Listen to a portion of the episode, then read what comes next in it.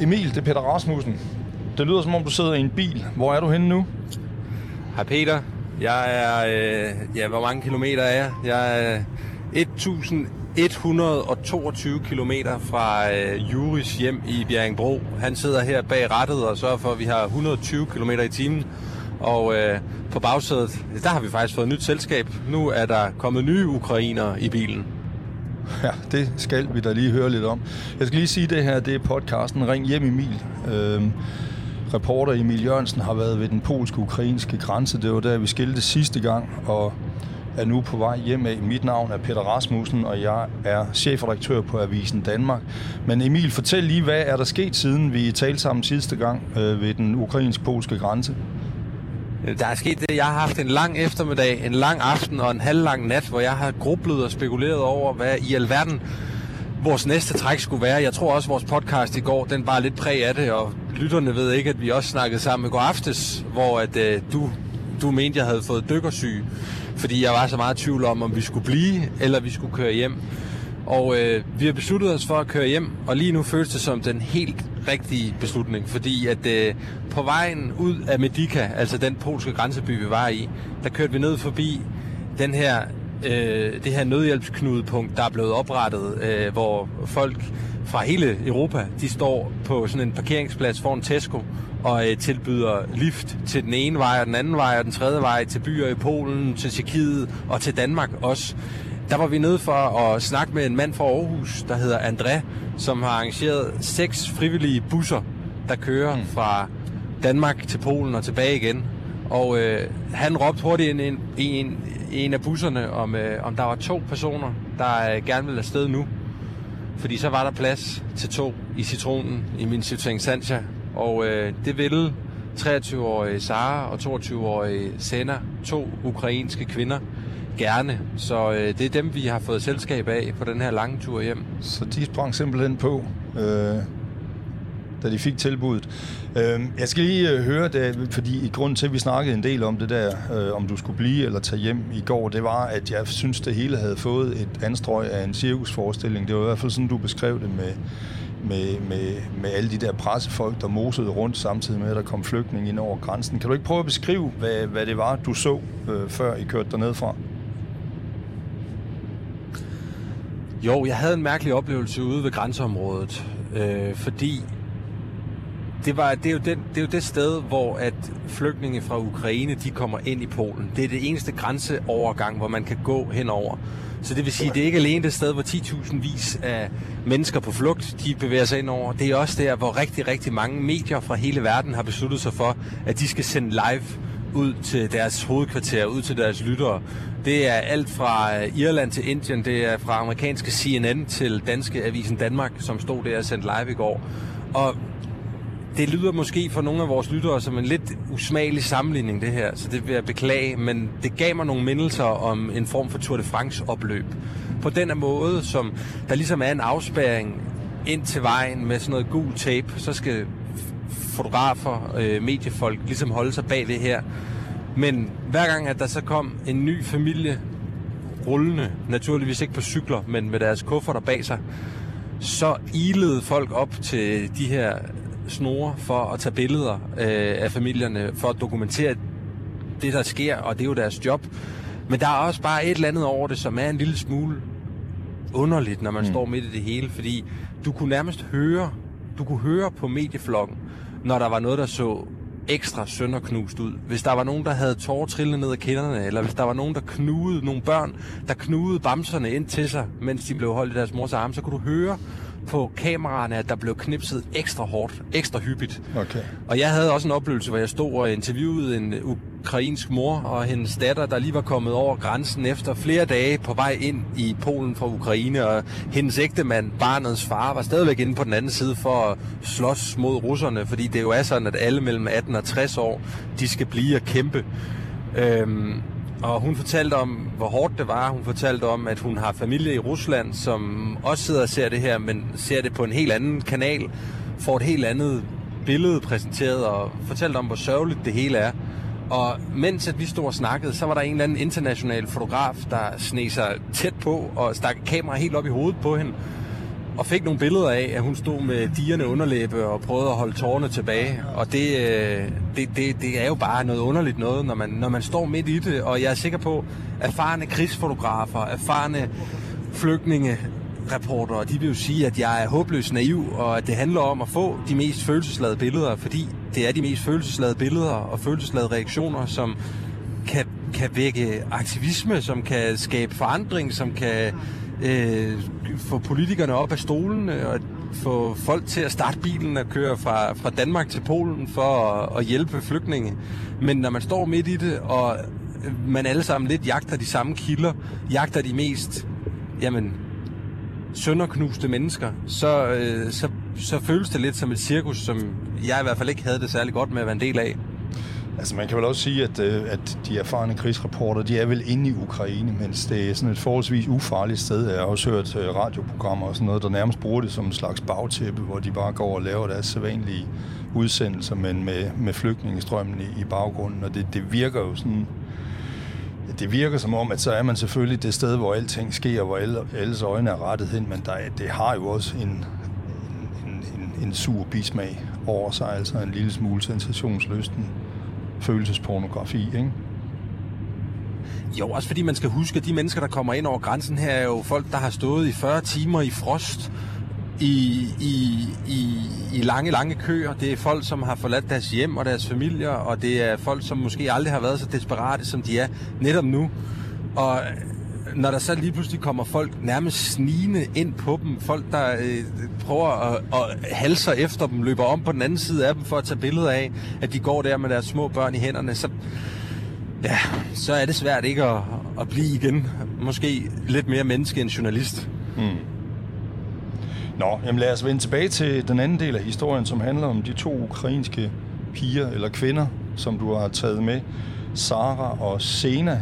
Er det rigtigt? Øh, synes jeg, du havde sendt ud på, ja. på Twitter. Øhm, de er på vej til Ribe, så vidt jeg forstår, hvor de har familie. Hvilken slags familie er det? Det er, øh, det er nogle kusiner øh, og, en, og en fætter. De kendte faktisk overhovedet ikke hinanden, Sara og Zena, for, for et døgn siden. De er begge to flygtet alene. De er rejst alene. De har efterladt deres forældre og deres brødre, øh, som ikke havde lyst til at tage ud, men som ville have, at de skulle tage ud. Og har brugt henholdsvis to og tre dage på at komme ud af Ukraine. De er begge to kommet fra Kiev, som jo er hovedstaden i Ukraine, og de er begge to været flere dage undervejs. Sara har været to dage undervejs, Zena har været tre dage undervejs, og fortæller om, altså har stået op i dagevis, at have transporteret sig i tæt proppede tog, at have sovet måske noget, der ligner to-tre timer på et koldt gulv. Øh, Sara har siddet og vist mig video af en ven, hun har, som har overnattet i et hus med lig og blod op ad væggene. Altså frygtelige, traumatiserende historier. Og lige nu sidder de begge to op på bagsædet her og bliver ved med at sige det ord, som de har lært på dansk, og det er tak. De er så lykkeligt lettede og taknemmelige begge to lige nu over, at de er sikkert på vej mod Danmark, fordi de havde også forestillet sig, at rejsen på den anden side af den polske grænse, de femten hundrede kilometer, de skulle tilbagelægge, før de var i Danmark, vil blive lige så stressende, lige så hektiske, lige så svære. Og det, at der så har holdt nogen klar til at køre dem hele vejen til adressen, det har gjort, at de sidder omme på bagsædet nu og er meget, meget rolige og taknemmelige. Men hvad er det for en fremtid, de forestiller sig, de skal have i Danmark? Er det sådan et, et, et midlertidigt ophold, eller hvad, hvad, hvad, hvad, hvad, hvilke tanker kommer de med? Jamen, jeg tror lige nu, at de bare meget, meget lettet over at være kommet væk. Altså, det er jo meget kontrastfyldt, alt det, der sker lige nu, og sikkert så surrealistisk, at de dårligt nok selv har forstået det, fordi på den ene side, så øh, har de jo forladt det, de kender, og deres liv og deres familier. Sara, hun er medicinstuderende, øh, og Zena, hun arbejder som U X-designer, og jeg tror ikke, de har anden plan lige nu, end at de skal til Danmark, men bemærkelsesværdigt nok, I, i disse tider i tyve toogtyve, hvor at virkeligheden nogle gange bliver overhalet af de sociale medier, så delte jeg jo det her billede af mig og dem, der var på vej hjem på min Twitter-profil, og det er ikke fordi, det er en Twitter-profil, der har ti tusind følgere, men øh, det, det tweet er gået ret viralt, ja. Og allerede nu er der øh, to-tre forskellige virksomheder i, i Jylland, der har tilbudt Zena U X-designeren en jobsamtale. Der er nogen, der har prikket Region Syddanmark på, på skulderen for at høre, om de ikke kunne bruge en medicinstuderende til at arbejde som sygeplejerske eller lignende. Der foregår en hel masse ting, og øh, min, gamle, min gamle højskole, Røding Højskole, som jo ikke ligger så langt fra Ribe, de har også allerede været inde og prikke mig på skulderen og sige, hvis de har brug for en eller anden form for hverdag midlertidigt på en højskole, så, øh, så må de også godt komme forbi der.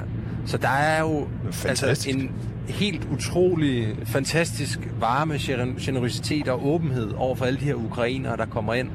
Og jeg ved ikke, om det er nu, man skal til at have den snak, men... Men jeg kan jo se i det danske mediebillede, at I er begyndt at snakke lidt om, hvor bemærkelsesværdig en kontrast det også er i forhold til den flygtningestrøm, der har været fra Mellemøsten i de senere år, og som vi jo også har været med til at dække. Der er folk jo virkelig klar til at jamen, rydde ekstraværelset og tilbyde husly, øh, og lade dem få et job lige med det samme. Både privat og politisk er der jo en, en helt enorm åbenhed over for den million ukrainere, der i løbet af krigens første uge er flygtet ud af Ukraine. Ja. Jamen det er rigtigt, og det, det bliver der jo også allerede lavet journalistik på, øh, den forskel der er. Der er jo også der er jo faktuelle forskelle i den måde, de bliver modtaget. Der er jo ikke nogen smykkelov og ting og sager, der gælder for, for ukrainerne, ligesom der var for syrerne for eksempel. Så, så, så der er jo, der er jo forskel. Øh. Også ja, i Polen, i Polen er endnu mere bemærkelsesværdigt, fordi du, vi to kan jo godt huske, hvad, hvad du sendte mig ud i for fire fem måneder siden, hvor jeg trampede rundt i mørke urskov i Polen på grænsen mellem Hviderusland og, og Polen for at dække den flygtningekrise, der var på det tidspunkt, nemlig alle de syrer og afghanere og irakere, som Hvideruslands diktator Lukasjenko, han øh, havde lokket til Minsk og sendt ind mod Europa som en form for menneskelige patroner. Og jeg ved godt, det er et lille sidespor, vi kører på her. Jeg skal nok hurtigt få os ind på hovedvejen igen. Men jeg vil i hvert fald bare sige, at dengang, der oplevede vi jo et Polen, der modtog de her mennesker med pigtrådshegn, tåregas, vandkanoner. Den her gang, der er der uniformerede betjente, som guider øh, ukrainerne fra grænsen og hen til knudepunktet, hvorfra at folk de står klar med papskilte, med destinationer på, og de skal hjælpe dem videre på deres færd. Og det er jo også nødvendigt. Det, det er jo heller ikke fordi, at det, det er måske heller ikke nu, man skal lave sammenligningen, fordi det er jo også vigtigt at huske, at det her, det er i gang med at udvikle sig til den største humanitære katastrofe i E U's historie. Mm. Altså, der er allerede nu, i går blev det meldt ud fra, fra F N, at der er mere end en million ukrainere, der har forladt landet i løbet af en uge. Til sammenligning, så var det en komma tre millioner flygtninge fra Mellemøsten, fra Syrien hovedsageligt, der kom til Europa i løbet af to tusind og femten, dengang hvor et syriske mennesker gik på danske motorveje. Så der går ikke lang tid, før at det tal er overskredet, og det bliver jo en kolossal, enormt stor opgave, specielt for Polen, men for hele E U. Selvfølgelig. Emil, der er lige en ting, vi er nødt til at komme rundt om også i, i den her podcast, og det er jo det, den helt store øh, attraktion i den tur, du, du har været ude på, den, den største historie, den om Mads Forvejle, som øh, tog afsted for at, at kæmpe på ukrainsk side. femogtyve-årig Mads uden militær erfaring. Sad på dit bagsæde på vej derned. Hvad er det sidste, vi ved om ham? Det sidste, vi ved om Mads, det er, at han har skrevet under på en kontrakt med den ukrainske hær. Han har foreløbig bundet sig, så vidt jeg er orienteret, for tre måneder, eller indtil at Marshall-loven den bliver ophævet i øh, Ukraine. Og jeg ved, at han er i gang med en eller anden form for træning, øh, og at det foregår ude i øh, en skov et eller andet sted. Jeg ved, at øh, han bor på en barak, og at forholdene der er knap så gode, som de var i det danske fængsel, han har siddet i, skrev han til mig. Mm. Men jeg ved også, at han har det, at han har det godt, og at han er rolig, lige nu i hvert fald, omkring sin beslutning. Han skrev en sms til mig i går, hvor han skrev, at øh, ja, han takkede for, øh, for, for den snak, vi havde haft på turen, og så skrev han, at nu har jeg skrevet under, så nu må vi se. Håber virkelig, det bliver en kort fornøjelse, at krigen den slutter snart. Men han er fattet, for han skriver, især da vi krydsede grænsen, den kø med alle de børn, nærmest uden tøj på kroppen, det rørte mig sgu. Og den taknemmelighed, alle viser os. Alle vil trykke vores hånd og sige tak. Det gør det hele værd.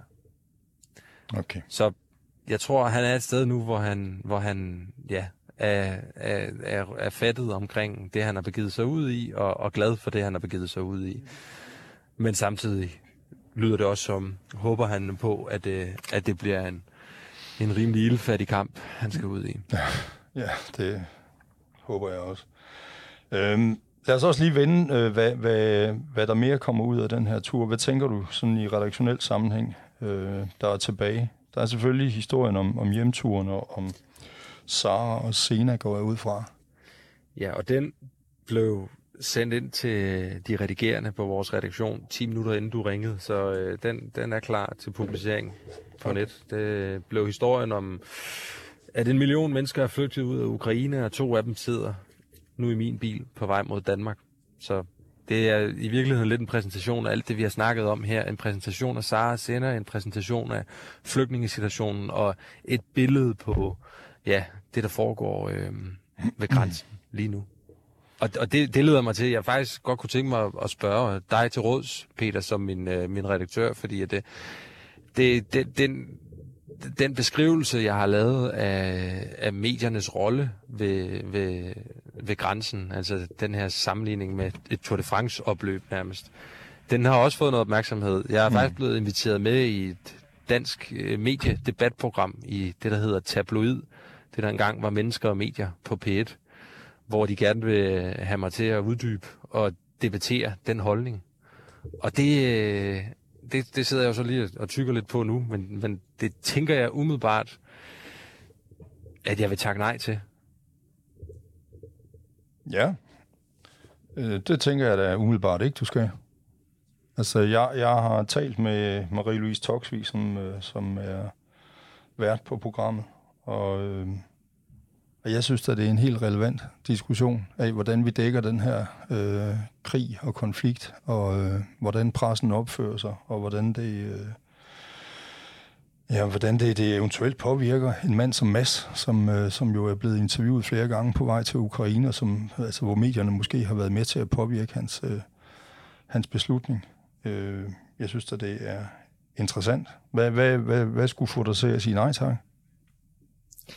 Jamen, at jeg synes, det ikke det, der er min rolle. Jeg synes, min rolle, det er som reporter, det er at beskrive de ting, jeg ser, og øh, beskrive den oplevelse, jeg føler, Mads har, og, og, og begynde at, at kloge mig på, hvordan at øh, flygtningejournalistik og øh, krigsjournalistik, det fungerer. Det synes jeg slet ikke, jeg har mandat, erfaringen eller viden til. Jeg synes, at, øh, at det er... Det er nogle andre, der må gøre det. Det er så nogen som dig, der måske skal gøre det. Mere end det er din mand i marken, der skal gøre det. Det er jo sådan jeg lidt... forestiller mig konkret, at jeg for eksempel sidder over for, for, over for en, en, en, en erfaren øh, krigsjournalist journalist eller øh, flygtningefotograf, øh, og kan komme til at lyde både øh, naiv og, øh, og blåret. Og, og, det, og jeg synes heller ikke, at at den, den, den mængde erfaring, jeg har overhovedet øh, tillader, at det er noget, jeg bør, bør blande mig i. Nej, men nu er det, nu, nu, nu, det jo, nu er det jo lidt det, der er konceptet for programmet. At hun ikke, altså Marie-Louise Toksvig fra Danmarks Radio, hun har ikke lyst til at tale med sådan nogle skrivebordsgeneraler som mig. Hun vil gerne tale med nogen, der har været ude i marken. Ikke? Du skal selvfølgelig ikke kloge dig på noget, du ikke ved noget om, men, men netop bare holde dig til det, du har set. Og det, det synes jeg, der er relevant. Det er op til dig selv, men... Øh, det mener jeg sagtens, vi kan. Forstår du nogle af de ting, jeg lige sådan ridsede op her omkring det at være den nøgne journalist, eller at, at jeg bruger energi på noget, jeg synes i virkeligheden ikke er, er mit bord? Mm, yes, altså, du har oplevet det, du har oplevet, og vi har valgt, at du ikke skulle være i det. Det, det synes jeg da godt, vi kan forklare, hvorfor, hvorfor det endte med den beslutning. Og ikke at blive i Polen. Men altså, kom nu hjem først, og så øh, lad os vende det, når du lige har fået sovet. Øhm, og lad os også lige vende, hvad der, hvad der mere er at, at skrive om historien, om, om turen. Men det lyder ikke som om, vi kan vende tilbage til Mads. Det er, det er altså en, en lukket historie fra nu af. Ja, det, det er det for nu. Altså, jeg skrev til Mads i går aftes, at øh, hvis han... Hvis han på et tidspunkt skal ud af det land og øh, gerne vil hjem igen, så er jeg aldrig mere end femten tusind kilometer væk. Eller femten tusind. femten hundrede kilometer væk. Øh, og, øh, og jeg kommer gerne og henter ham. Og øh, jeg har også opfordret ham til, at øh, vi holder kontakten så meget som muligt. Men jeg ved også, at, øh, at Mads skal være lidt forsigtig med at tale for meget med journalister, tror jeg. Mm. Øh, og skal koncentrere sig om det, han nu skal. Så ja, vi er stadigvæk interesseret i Mads. Det er der også rigtig mange andre danske medier, der er. Og mm. øh, vi... Øh, Vi holder, vi holder kontakten med lige, men for nu, for nu, det bliver ikke historien om, at øh, jeg tog Mads med ned til Ukraine, og jeg tog ham med hjem igen, desværre.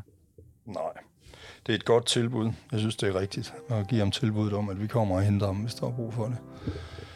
Emil, øh, se at komme hjem. God tur hjem, og øh, få noget søvn, og så lad os planlægge øh, sidste del af det, du skal skrive øh, ind over weekenden senere.